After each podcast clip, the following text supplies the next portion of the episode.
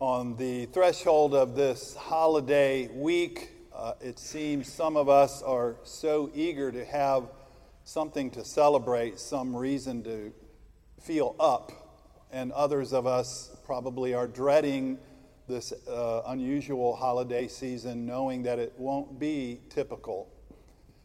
This particular Sunday is a religious holiday, you might say. In our church and in many churches, this Sunday has been designated as the last Sunday of the church calendar. So we begin a new year next Sunday with Advent.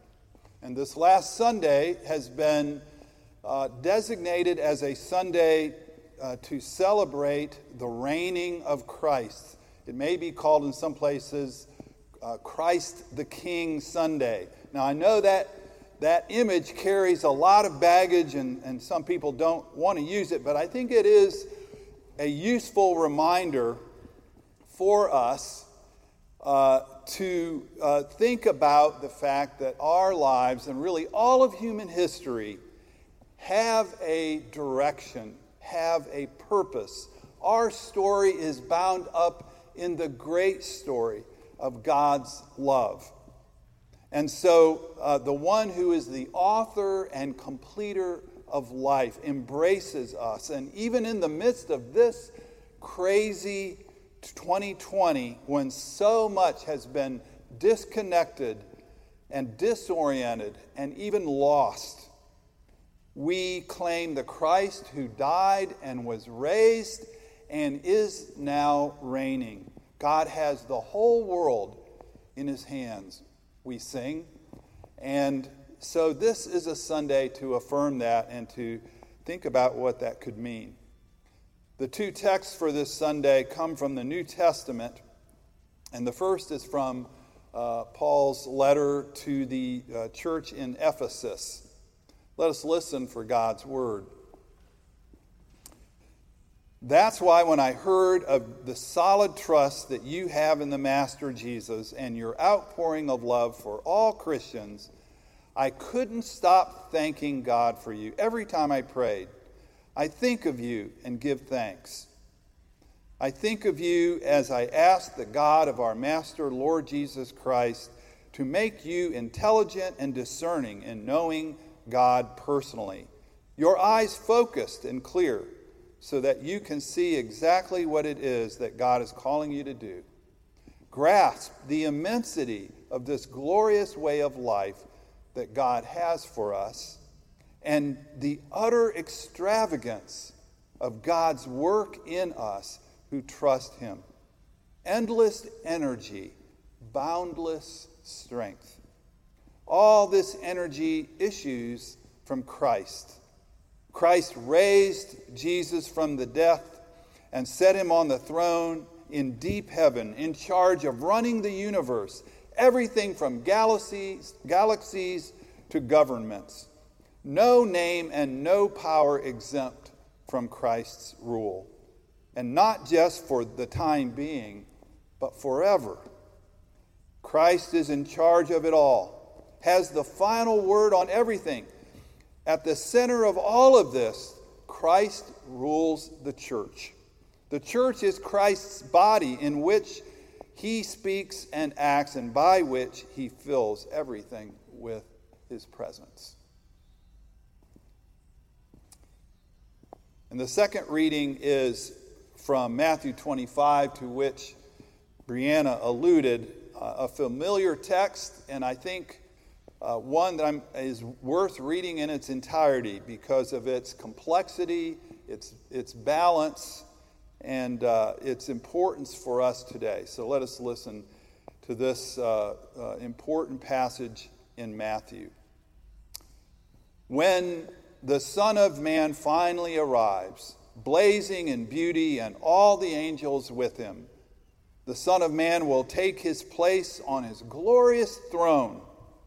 Then all the nations will be arraigned before him, and he will sort the people out, much as a shepherd sorts out sheep and goats, putting the sheep to his right and the goats to his left. And then the king will say to those on his right, "Enter, you who are blessed of my Father, Take what is coming to you from this kingdom. It's been ready for you since the world's foundation. And here's why. I was hungry and you fed me. I was thirsty and you gave me something to drink. I was homeless and you gave me a room. I was shivering and you gave me clothes. I was sick and you stopped to visit. I was in prison and you came to me. Then those sheep are going to say, Master, what are you talking about? When did we ever see you hungry and feed you, or thirsty and give you something to drink? When did we ever visit you when you were sick or give you clothes? When did we see you in prison? And the king will reply, I tell you the truth, whatever you did for one of these, the least of my brothers, you have done for me. And then he will say to those on the left, Depart from me, you who are cursed, into the eternal fire prepared for the devil and his angels. For I was hungry, and you gave me nothing to eat. I was thirsty, and you gave me nothing to drink. I was a stranger, and you did not invite me in. I needed clothes, and you didn't clothe me. I was sick in prison, and you didn't look after me. And then they will answer, Lord, when did we see you hungry or thirsty or a stranger or needing clothes or sick or in prison and didn't help you? And he will reply, I tell you the truth, whatever you did not do for one of the least of these, you did not do for me. And then they will go away to eternal punishment and the righteous to eternal life. This is the word of the Lord. Thanks be to God. I'd like to invite us, whether you are at home or here, to gather now in a moment of prayer using an old Celtic prayer.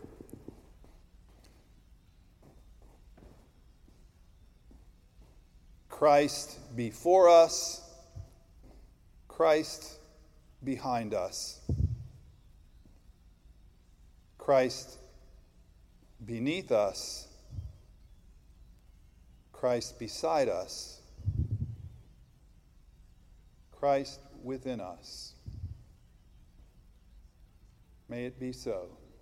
Amen. Well, I hope after hearing those scripture lessons that you are not a person that thinks that the Bible should always be immediately clear and understandable. I hope you're not one who gets discouraged or gives up if the meaning is ambiguous or troublesome or non-literal. We tend to be impatient seekers of the truth, and we are living in an environment where we're not even sure if truth exists. But we need to have our eyes wide open as we listen to this word of God that comes to us. There are a few particular things that maybe are not there on the surface that I'd like to point out. The first is that this is a parable of Jesus. It's one of a series of parables that Jesus teaches at the end of Matthew. And it starts with this figure of the Son of Man. We hear Jesus throughout Matthew saying, I am the Son of Man. And that is sort of this mysterious figure from the Old Testament, from the book of Daniel, this figure who will come and rule and judge all of the people of the world. And then partway through the parable, the Son of Man becomes a king. And we don't know why the change from Son of Man to king, but it's there. And of course, these are images of that time and of the Old Testament. We tell our confirmation class that it's really difficult to understand the New Testament Jesus if you have no understanding of the Old Testament, because so much of the imagery and language that the early church used came from their background in what we call the Old Testament. So there is that lead figure in the parable, but then there is also this phrase, all the nations are gathered. And maybe we just think that means everybody. That's all the nations, everybody. But the Greek word there really is the word that is used for non-Jews or for Gentiles. So maybe it just means all the non-Jewish world is being gathered together for a judgment. And then there is this third theory that maybe it means all non-Christians. Maybe this is the scene of judgment for people that are not Christian. And then there is this other phrase where the king says, what you did to the least of these, my brothers. Who are the least of these? Again, some scholars say that this really is talking about Christian missionaries, that the poor Christian missionaries that would travel around, and this is a parable about how we should greet them and treat them and take care of them when they're in our midst. Others think that maybe the least of these is referring to poor Christians in general, because most Christians were quite poor at that time. And then others think, well, it just means all people who are least in any way. Just the people at the bottom. It's everybody. So which is it? So you see there are these interpretive decisions that have to be made, and these some of these decisions get really complicated, and I think it always helps to step back and just maybe take a look at our context for just a minute. You know, Matthew was a gospel written to Jewish Christians, mainly living in what we would now call Syria. And Matthew's gospel shows Jesus as the authoritative new interpreter of the Torah, the new and improved Moses, you might say. And in his view, it's not so much the religious rituals that we follow or the professions of faith that we speak, believing the right things or doing the right religious stuff that gives us God's approval. It is rather our relationships, our deeds that matter to God. And so right from the beginning, in the first great teaching in Matthew, what we call the Sermon on the Mount, Jesus kicks it off with the Beatitudes. Blessed are the poor, blessed are the meek and the merciful, and those who mourn, and those who are hungry and are pure in heart and are persecuted. He is painting a picture of the reigning of Christ that is countercultural, and it's this image of the people that we might say are the least of these. And they are blessed, Jesus says. And now in Matthew 25, he kind of circles back at the end of the gospel. He's drawing his teaching back to this core idea. And the setting for this is that Jesus has gathered on the Mount of Olives. It's a hill on the east side of Jerusalem. He's gathered there with his disciples, and they remark about the wonders of the temple, and Jesus says, well, you know, the temple's not here for long. It's going to be destroyed soon. And they get all anxious about when is this going to happen, and what's going to happen in the future, and how will we know how to prepare? It's very much how life has felt for us for these many months, when our future seems so uncertain and unpredictable. They're wanting answers, and Jesus gives them a variety of answers. At one point he says nobody really knows. At another point he tells these parables. And here in this last parable, a parable of judgment. And by judgment, really, we mean revealing. This is apocalyptic literature. Apocalypse means revealing, opening. And so this is a story of clarification, of unmasking the truth, of bringing the real into light, of revealing the truth about our relationships.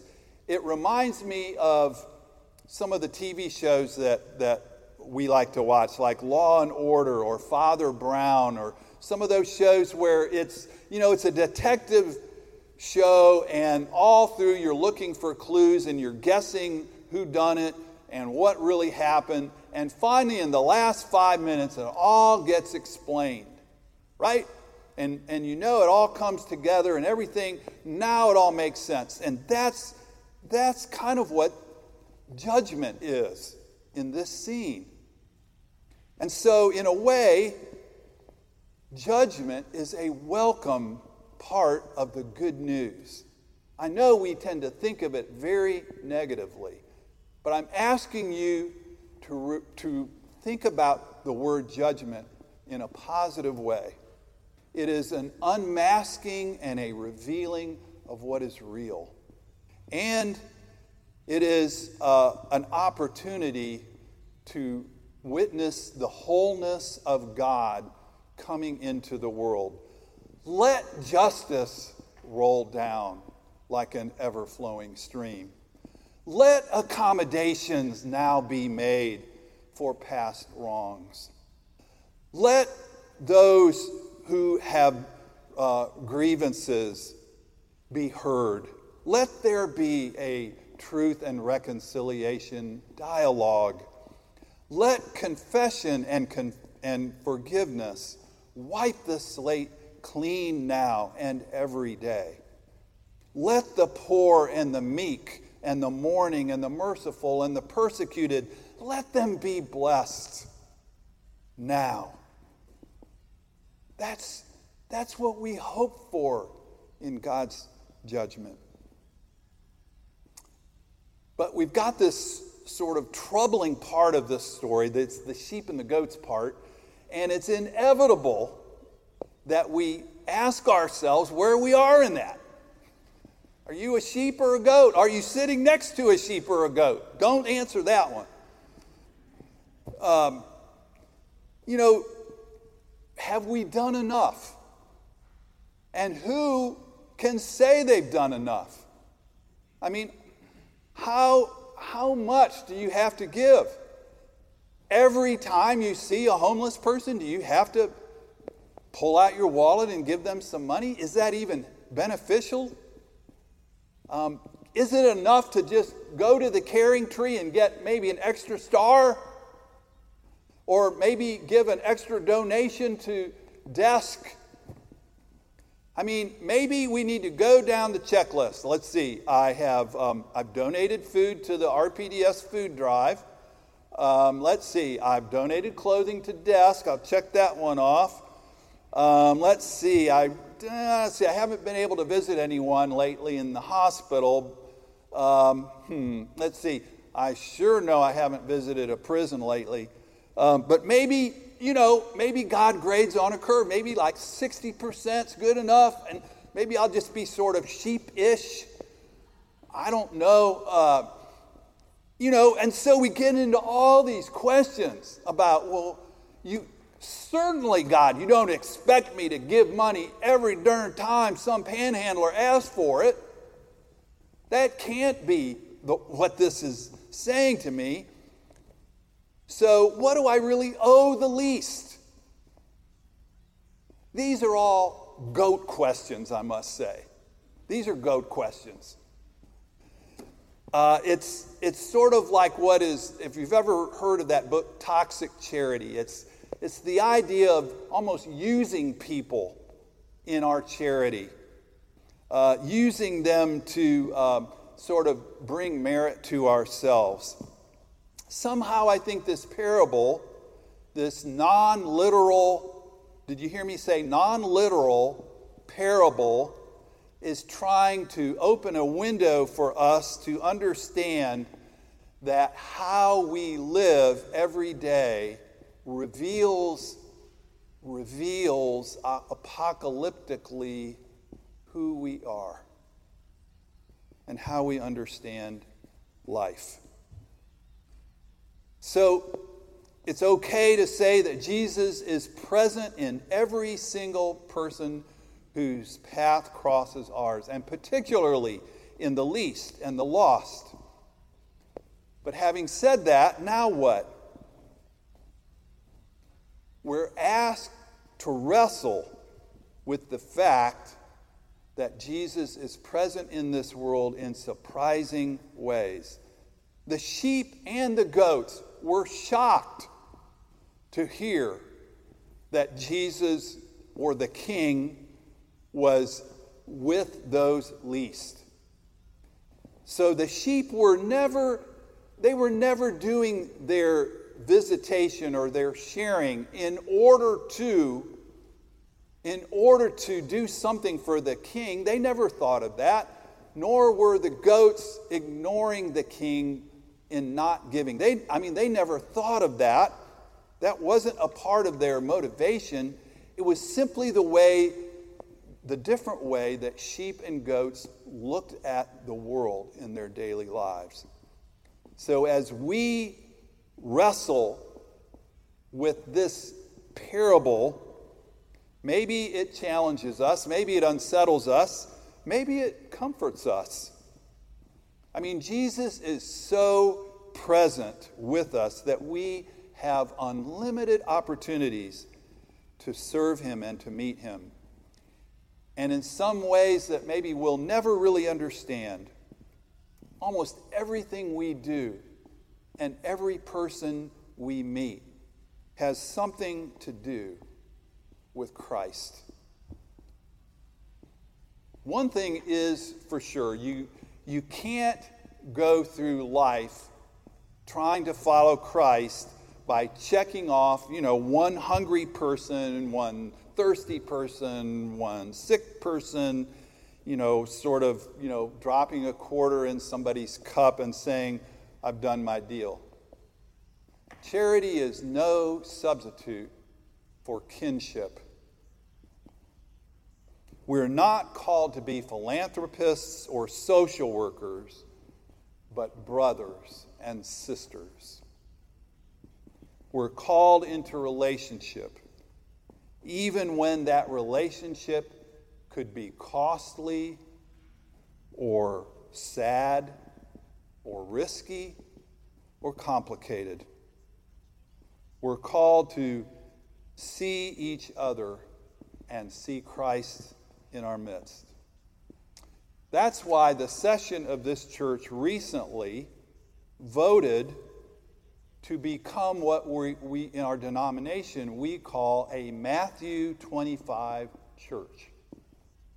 Our denomination has started something called the Matthew 25 Initiative. And the goals of this, broadly speaking, are to build congregational vitality by challenging congregations and our members to deepen and energize our faith and grow joyfully as leaders and disciples. That's one. The second goal, to dismantle structural racism by fearlessly applying our faith to break down systems and practices and thinking that underlie discrimination. And third, to eradicate systemic poverty by acting on our beliefs, working to change laws and policies and structures in society. You see, the reign of Christ involves all of this. The reigning of Christ is not some ideal beyond our reach or something that we wait for someday in the future. Sheep and goats hear the shepherd's voice and see his face every single day. Amen.